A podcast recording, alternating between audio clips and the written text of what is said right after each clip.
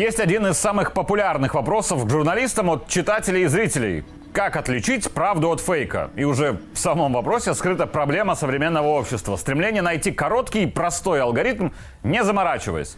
Для того, чтобы застраховать себя от фейков и лжи, надо много знать, много читать, ставить под рациональное сомнение любое короткое сообщение в телеграм-каналах и быть психологически устойчивым. Из последнего.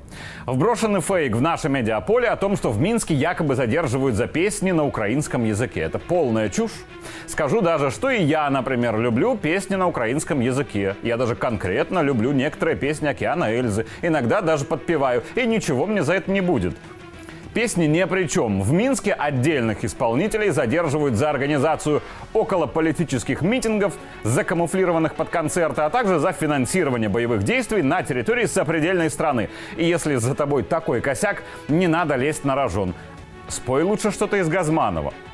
Президент Польши Анджей Дуда и якобы любовь Варшавы к Киеву – это один большой политический фейк. Как-то странно, Анджей начал любить Владимира только после начала на Украине СВО. До этого каких-то чувств друг другу ребята не проявляли. Польше нужно культивировать в украинском инфополе образ себя как страны защитника и надежного партнера, хотя Варшава преследует исключительно свои национальные интересы. И я даже не говорю о том, что цель Польши – захватить земли Западной Украины и вернуть как они считают, их себе. Это мысль на поверхности, но целиком картина чаще всего глубже. Практически вся Польша ненавидит Россию и русских. В 2020-м опрос показал, что 79% поляков характеризуют свое отношение к Москве как недоброжелательное. Что-то мне подсказывает, что после 24 февраля этого года процент подрос. Почему так? С одной стороны, образ врага в лице Кремля и Путина в Польше культивируется их СМИ. 70% из которых так или иначе контролируются из Германии, остальные 30% работают на США. Но настоящий монстр антироссийской пропаганды в Польше – это их система образования.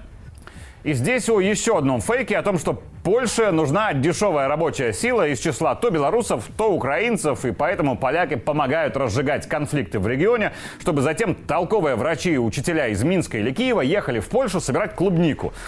Оно так и есть, но это еще не все.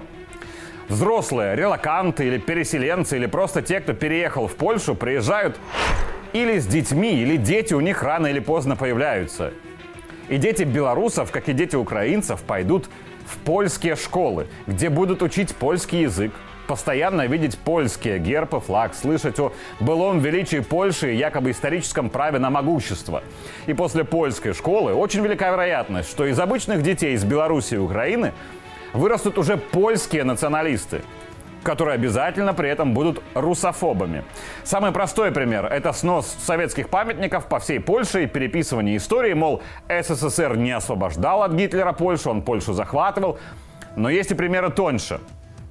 Например, в польских учебниках по мировой истории очень толсто намекают, что Москва виновата во Второй мировой войне. Якобы виноват пакт Молотова-Риббентропа. Хотя причиной Второй мировой стал скорее Мюнхенский сговор годом ранее, к которому Москва не имела никакого отношения, а Варшава по нему оттяпала себе кусок Чехословакии. Ровно на такой же сговор по Украине и на кусок Украины рассчитывает Варшава и сегодня. И интересно, как к этому будут относиться дети родом с Украины, которые ходят в польские школы и детские сады с польской пропагандой. А их 1 сентября будет в Польше 400 тысяч. Взрослые из Украины приехали в Польшу уже со своим мировоззрением, но для Варшавы важнее дети. Звучит грубо, но это заготовки будущих польских националистов. 400 тысяч украинских детей и подростков закончат польскую школу, поступят в польские университеты, устроятся на первое польское место работы. И они перестанут быть украинцами. Они станут просто поляками с украинскими корнями. Со взрослыми из Украины у Дуды сегодня могут быть проблемы, они все же другие. А из их детей Варшава сделает своих. Вот это не фейк. Но можно еще углубиться еще сильнее. После начала СВО Польша внезапно решила, что детей в школах нужно обязательно учить обращаться с оружием и стрелять. До призывную подготовку в СССР Варшава ругала как излишний милитаризм, а тут внезапно перенимает опыт. В самом знакомстве подростков с оружием нет ничего плохого. Это шаг мальчика к статусу мужчины. Но такая благая цель Дуда – это фейк. Главное в другом. Когда польские подростки придут на занятия по огневой подготовке, рано или поздно они ведь спросят, а зачем нас этому учат и для чего?